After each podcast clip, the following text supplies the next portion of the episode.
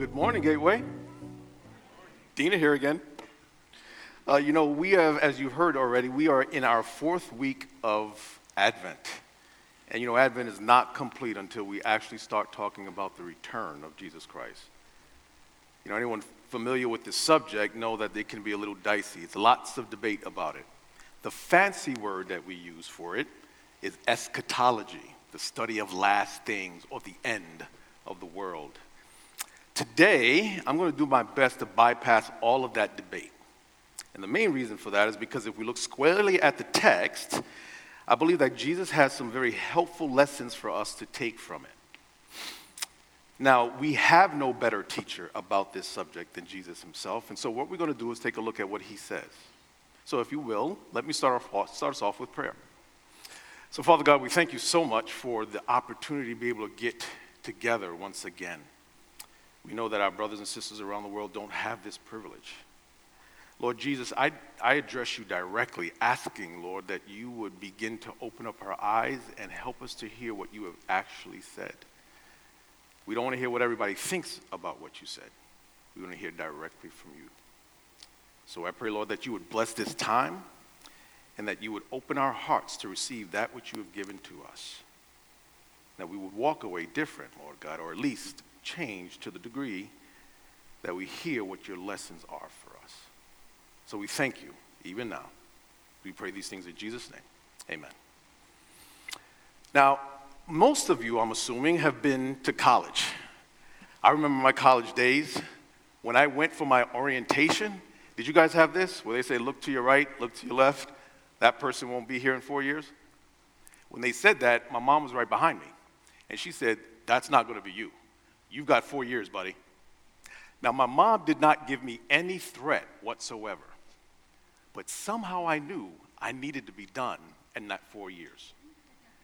When I was a senior, I took this horrific accounting class, and I did not want to have anything to do. I was in fail- I was in danger of failing it, and I remembered what my mom said to me. See, that four-year clock was winding down in my brain. Now, she said nothing to me in the th- entire three years, but I really did not want to find out what would happen if I didn't finish in four years. Thankfully, I finished. But you know that clock that I said was ticking in the back of my mind? Well, what we're going to talk about today, Jesus is allowing that to happen for us. He's coming back. That clock is winding down. And the question on the table for us is going to be, are we ready? Are we ready for him to come back? So as we go to the text, let's start again from the first verse twenty. It says, once on being asked by the Pharisees when the kingdom of God would come, Jesus replied, the coming of the kingdom is not something that can be observed, nor will people say, here it is or there it is, because the kingdom of God is in your midst.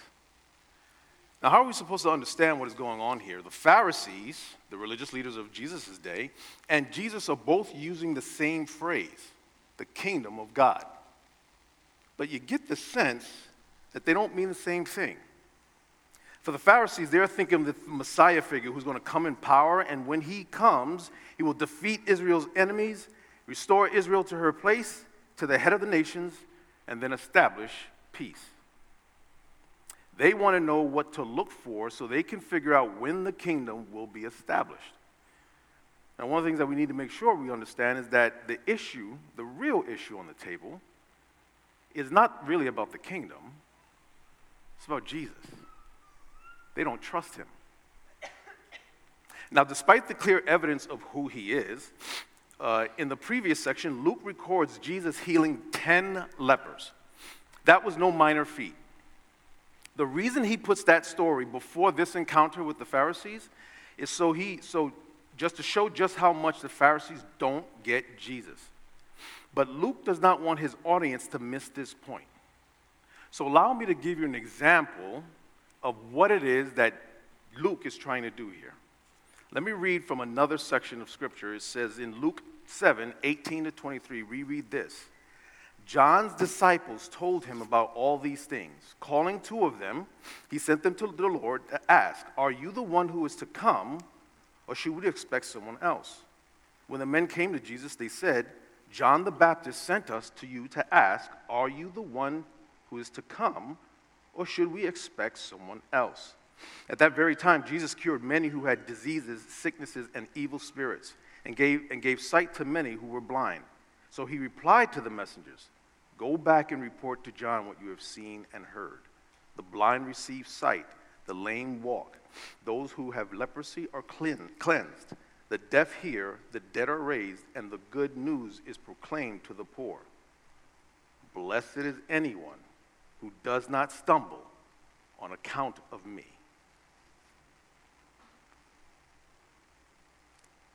Jesus, uh, I'm sorry, if you remember, John was the forerunner of Jesus, and he was the one who prepared the way for Jesus to come. God told him how to identify Jesus, and John saw it happen just as he was told. When he was asked if he was the Messiah, he said plainly no, but the one that you are looking for is in your midst, and I'm not even worthy to tie his sandals. When Jesus finally comes on the scene, John boldly proclaims, behold, the Lamb of God who takes away the sins of the world. So why is it that John now asks Jesus if he is the one, or do we look for another? Let me tell you why. John was suffering from distractions. John was in jail, and he knew his life was hung in the balance. What he wanted to know from Jesus was when he was coming to save him. And if he wasn't going to, who else should he be expecting? John wanted that same conquering Messiah to save him from his circumstances and wanted to know when he could be expected. That's just like the Pharisees. His circumstances distracted him from the Savior he needed, and in his place, he erects a Savior that he wanted. But Jesus is never going to make a deal like this. Instead, Jesus tells John's disciples to go back and report to John all that he has been doing. Because what Jesus describes in terms of what he was doing is fulfillment of a number of prophecies that come from Isaiah. Jesus is indeed the Messiah that was predicted, but his ministry is not just about the display of conquering power. It includes restoration and the proclamation of good news as well. His ministry is much grander than what John or the Pharisees understood, even though all of it was told to them in advance through prophecy. Did you catch what Jesus said at the very end? Blessed is anyone who is not offended on account of me, on account of who I am, not who you want me to be.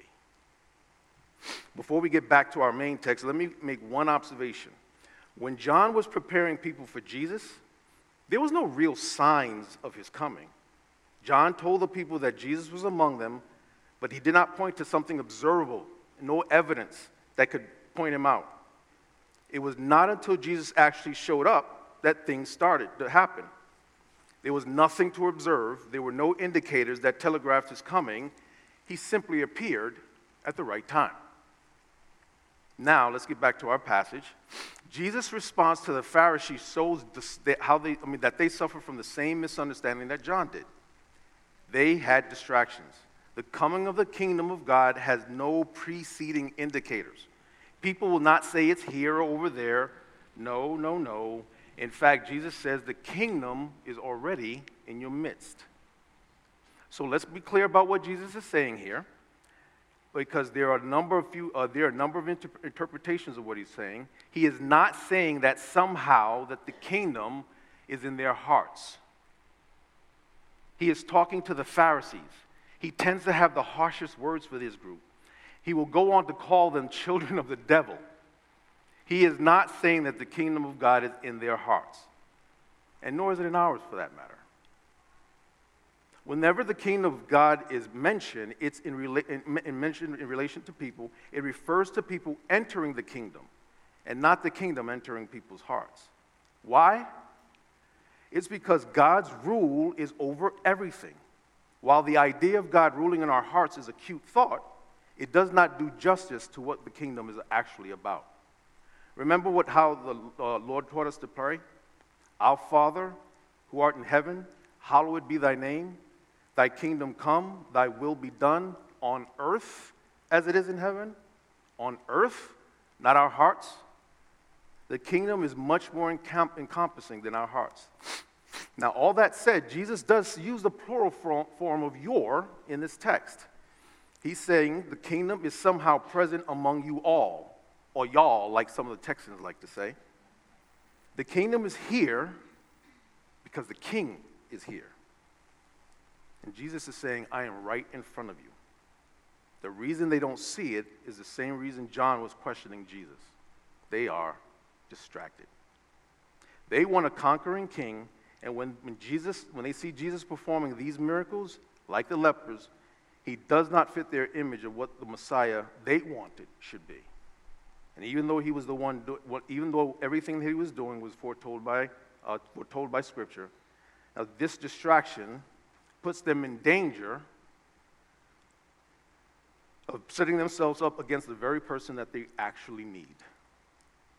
You know, Allison, who did this, the interview, I mean, I'm sorry, the the, um, the announcements, are, that's my daughter, okay? And we're very proud of her. But when she was in high school, she came to me one day and said, Dad, is this all real? She's referring to the faith. She wanted to know if it was real. Now, I didn't get upset because I knew what was going on. The handoff was hap- about to happen. When I say the handoff, I mean from her thinking of it as my faith to her owning it as her own. And so when she asked me, I simply said, Sweetie, I've tried my best, as best as I possibly could, to doubt this thing. But when I look at it, our faith has the best explanation for what's going on in our world. It tells the truth about who I am. It tells the truth about how, who everybody else is. And then there's Jesus. What do you do about him? So I said to her, I, I challenge you. Explore. Figure it out on your own. I'm here if you need questions. But I want you to own this for yourself. And she did. And she's leading Bible studies in college right now. She owns it because she figured out what to do with Jesus. That journey was positive for her. Now, for some of us, we know what that journey looks like. Many have embarked on the same journey to explore the validity of the faith, and that's good and healthy, as long as it brings you back to Jesus. Other of us, others of us have been distracted, just like the Pharisees. Are we missing out on the kingdom work that God is already doing right in front of us? Or are we bypassing what we see and looking for an alternative? Have the circumstances Uh, in life so distracted you that you wonder if God even cares or if following him is even worth the ha- hassle? If that's you, let me remind you, for God so loved the world that he gave his only begotten son. He is right in front of you. Don't look past him. Now, people coming into the kingdom, let's make sure we're clear, they don't negotiate the, the terms of his rule. They simply submit to it. We can trust him. He is good. You guys tracking with me? If so, say amen. Okay. After dealing with the Pharisees, Jesus now turns his attention to the disciples. He knows what's going on with the Pharisees, and he doesn't want them to fall victim to the same problem that's plaguing the, um, the Pharisees. So let's read. Then he says to his disciples, "The time is coming when you will long to see one of the days of the Son of Man, but you will not see it. People will tell you, here he's here, I mean, there he is, or here he is. Do not go running or after them. For the Son of Man in his day will be like the lightning which flashes and lights up the sky from one end to the other. But first, he must suffer many things and be rejected by this generation." Now, if you've been around Gateway for any amount of time, you, you heard Ed say that this title, Son of Man, that Jesus, that Jesus has used, it's his favorite designation for himself. And he's right. Because it could mean the son of a human being, which Jesus was, because he was a, uh, his mother was Mary. But the fuller meaning of the title comes from Daniel seven. And there, the Son of Man is seen as one who is given all authority to rule over the nations. The disciples, John, and the Pharisees wanted that Son of Man.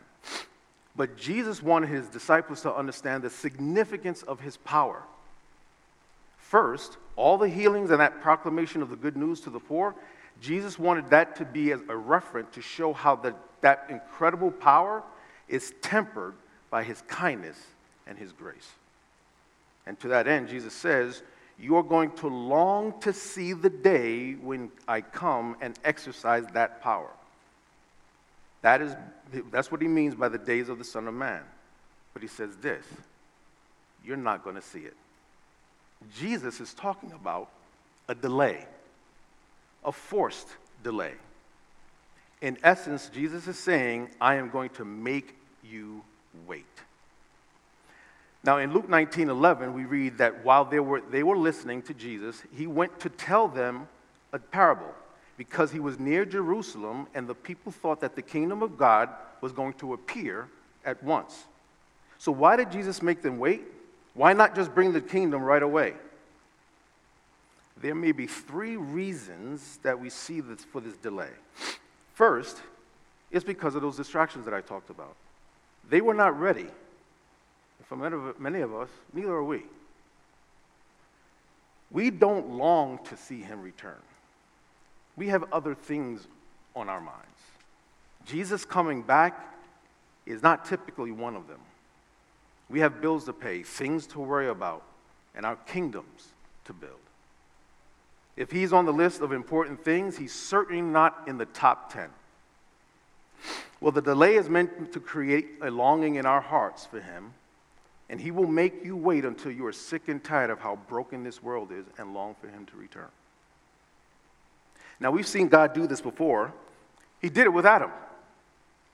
When God created Adam and Eve, there was a space between when Adam was created and Eve was created. And in between, God had Adam name the animals that God paraded in front of Adam in pairs. Mister and Missus Lion, Mister and Missus Bear.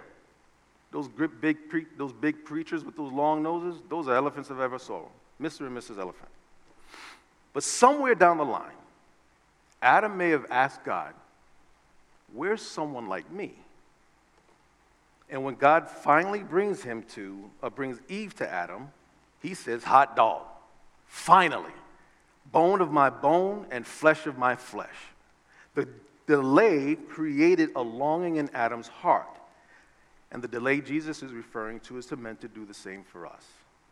When he returns, those who will long for him will say, finally, he is here. Now, Jesus offers us a quick warning. He tells the disciples, you won't have to go looking for me. If people claim I am here or there, don't fall for it. Like with John, when the time comes, I will appear. And when that happens, everybody will see it. It's going to be like a lightning flashes from the east to the west. When you see lightning, no one, no one asks what that is. We all know what lightning is. And in other words, Jesus is saying, when I return, there's not going to be a question if it's me. No one is going to question if it's me. Now, the second reason the delay is what I allude, uh, the, for the delay is what I alluded to earlier. It is because of God's kindness. His coming will be slow, but is certain. One of the main reasons for the delay is so that people will be given a chance to come to know him. We're going to talk a little bit more about this when we get to Noah. But let me talk about that third reason for the delay. But first, he must, speaking of Jesus, he must suffer many things and be rejected by this generation. Now, we all know why Jesus had to suffer. His death was also foretold. It doesn't tell us that he would die, but, I mean, it didn't tell us just that he would die. But in, But why would he needed to die? In Isaiah fifty-three, uh, four to six, it says, surely he took up our pain and bore our suffering, yet we considered him punished by God, stricken by him and afflicted. But he was pierced for our transgressions, he was crushed for our iniquities. The punishment that brought us peace uh, was on him, and by his hand, his wounds we are healed. We all like sheep gone astray, each of us turned to our own way, and the Lord has laid on him the iniquity of us all. We know this, and we thank God for this prophecy. But we don't just thank God for the prophecy, we thank God because it already has come to pass. Jesus paid for our salvation with his own blood. So the third reason for the delay was that our pardon had to be bought, and only Jesus could do it. He had to suffer first. But you have to know that disciples struggle with this teaching. They had a hard time reconciling how Jesus had to die, but he, him also saying that the kingdom was already here. And why was it so confusing? Quite frankly, because the way Jesus talked about it was actually pretty confusing. He spoke often about the kingdom already being present, but taught at least about often, as often that he was going to die. So which is it? And what are the implications for us as it relates to what we've been talking about in our series, the issue of joy? What, is the kingdom of God here, or is it coming? And Jesus' answer to that question is yes. The kingdom is already here because it's been inaugurated, but it's not yet been consummated. So by extension, our joy is here, but our joy is not yet complete. The Apostle Paul understood this concept very well. Listen to what he writes in Ephesians one, thirteen to fourteen. And you also were con- included in Christ when you heard the message of truth, the gospel of your salvation. When you believed, you were marked in him with a seal, the promised Holy Spirit, who is a deposit guaranteeing our inheritance until the redemption of those, uh, those who are God's possession, to the praise of his glory. And could you imagine that? The Holy Spirit, the third member of the Trinity, was given as a seal and a down payment. And that signified that the inheritance, the full inheritance, is still on its way. Let that sink in for a second. So why is this important? It's critically important because this truth is an anchor for our soul. It has the potential of keeping, uh, to keep from fall, uh, keeping us from falling victim to distractions while we are in forced delay. But there's an ele- another element to this conversation we need to consider. It is sometimes uh, it is something that Jesus provides for us. Do you notice how little Jesus says concerning uh, himself and what's going to happen to him? He's going to repeat this lesson over and over again, recognizing that he will have to endure this uh, this horrific event. Jesus says this in John fourteen, thirty, thirty to thirty-one. I will say I will not say much more to you, for the prince of this world is coming. He has hold over me. He has no hold over me, but he comes so that the world may learn that I love the Father and do exactly what my Father has commanded me. Did you hear his determination? He knows he will suffer, but he has the determination to remain obedient to what the Father has commanded him to do so that the world would know how much he loves that the Father. I wonder what it, the world will learn about me if I had to suffer like that during this delay. What would the world learn about you? Would it be the love and obedience to the Father? Or would it be something else? I think that the question to, uh, I think that the answer to the question I just posed is pretty important. One, uh, it's a pretty important one in light of what Jesus is, begins to discuss in the next verses. Verses twenty-six to thirty-seven will all discuss judgment. Now, if your idea of Jesus does not include him speaking very frankly about, ju- frankly about judgment, well, here he is. We cannot miss what he is saying here. There will be a decidedly different tone to his second coming. The conquering king will finally put in an appearance, but his arrival will mean the end of the days of grace and usher in the days of restoration. On the front end of that restoration, Jesus is going to set all things to right, and that, that time is going to begin with judgment. He who hear, who has ears to hear, let him hear what the Lord says to the church. So look at, look at these next verses as we read. Just as it was in the days of Noah, so also will it be in the days of the Son of Man. People were eating, drinking, marrying, and being given in marriage up to the day Noah entered the ark. Then the flood came and destroyed them all. It was the same in the days of Lot. People were eating and drinking, buying and selling, planting and building. But the day of Lot, uh, but the day Lot left Sodom, fire and sulfur rained down from heaven and destroyed them all. Now, it is important for us to understand the context of the Noah reference, unless we think that the Lord is just coming to destroy everyone. I know the flood account is probably most, I mean, it's familiar to most of you, but there's an aspect of it that you may not see, and it may not be that apparent. In Genesis six eight, we're told that Noah found favor in the eyes of the Lord. In a world gone mad, why did Noah find favor in the eyes of the Lord? Well, verse nine tells us, and it says, Noah was a righteous man, blameless among the people of his time, and he walked faithfully with God. It's that last phrase that is the key, because we've heard that before. That phrase describes Enoch, who was Noah's great-grandfather. Enoch walked so faithfully with God that God just took him away. He said, I love this dude. Just, just come with me. People looked for him, but Enoch was gone. But before he left, Enoch had a son, and his name was Methuselah. We all know what Methuselah is famous for in the Bible? He was the oldest living man in the Bible, right? But do you know what that, mean name, that name means? His name means when he dies, it will come. That it is judgment. Now, Methuselah was Noah's grandfather. Apparently, Methuselah was faithful to pass down the legacy to Noah's father, Lamech, because Noah names, uh, Noah's name means comfort.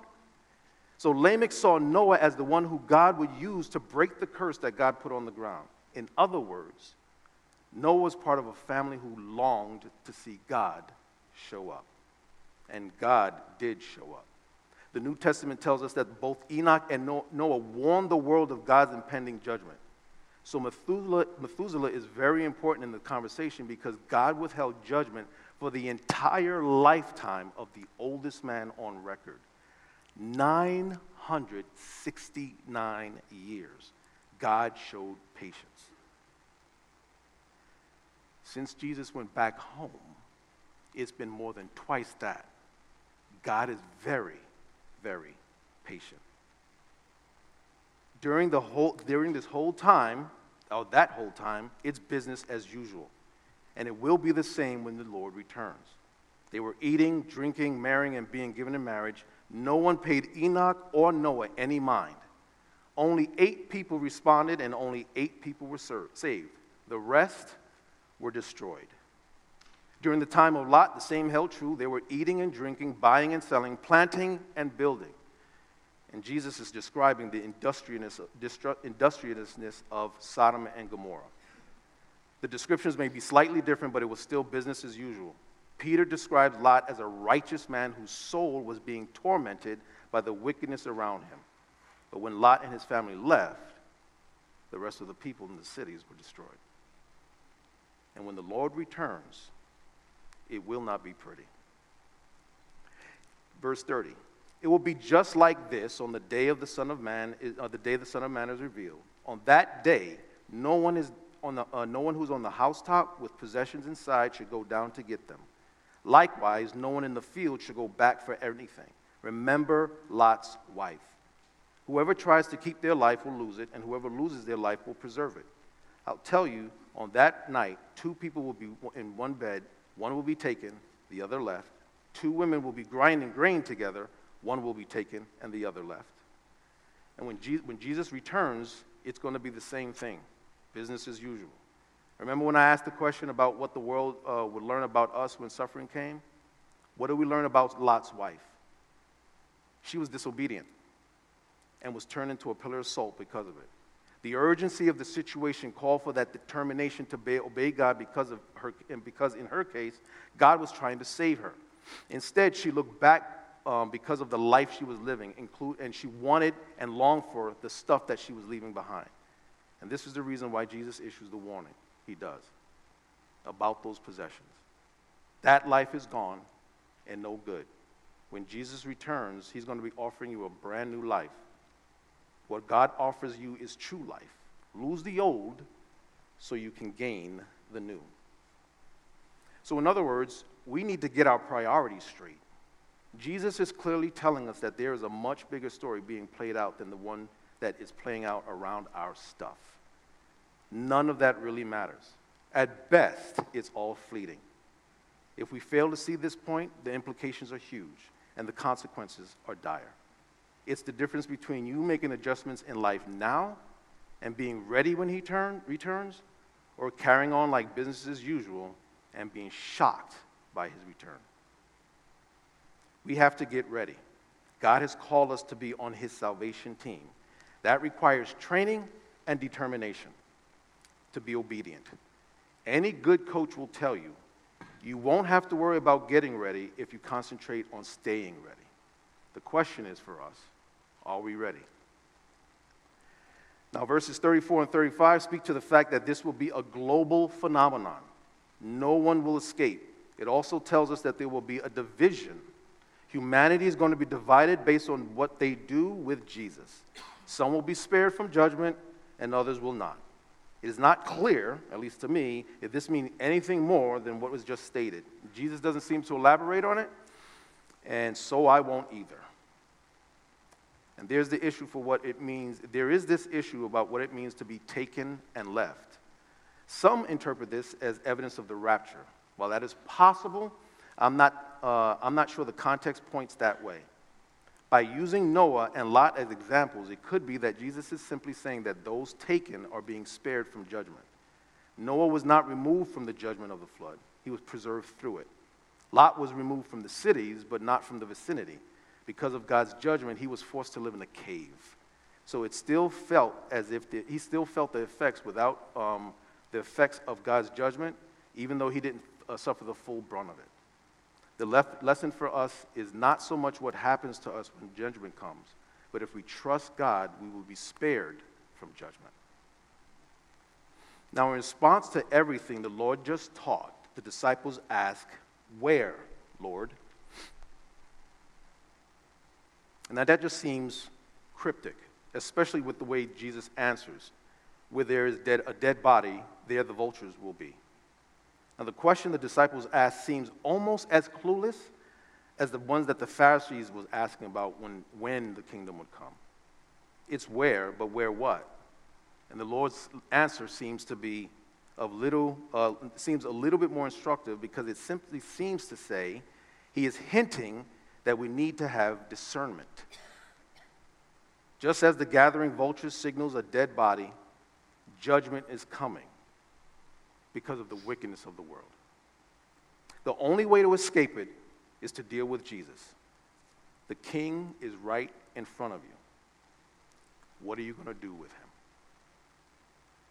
Let's pray. Father, Lord Jesus, we thank you. We thank you for this teaching that you've given us to prepare us for your coming. I pray that you would help us to begin to reset the clocks in our mind. Help us to see what our priorities are, Lord. Show us the right way. Help us to take what you've taught us and begin to order our lives accordingly. We need to be prepared for when you're coming, not just us, Lord God. We need to also preach the good news to those who might need it, so that when you come, you will find us faithful to the cause that you've called us to, and that we bring glory to your great name. Hear our prayer. In Jesus' name I pray. Amen.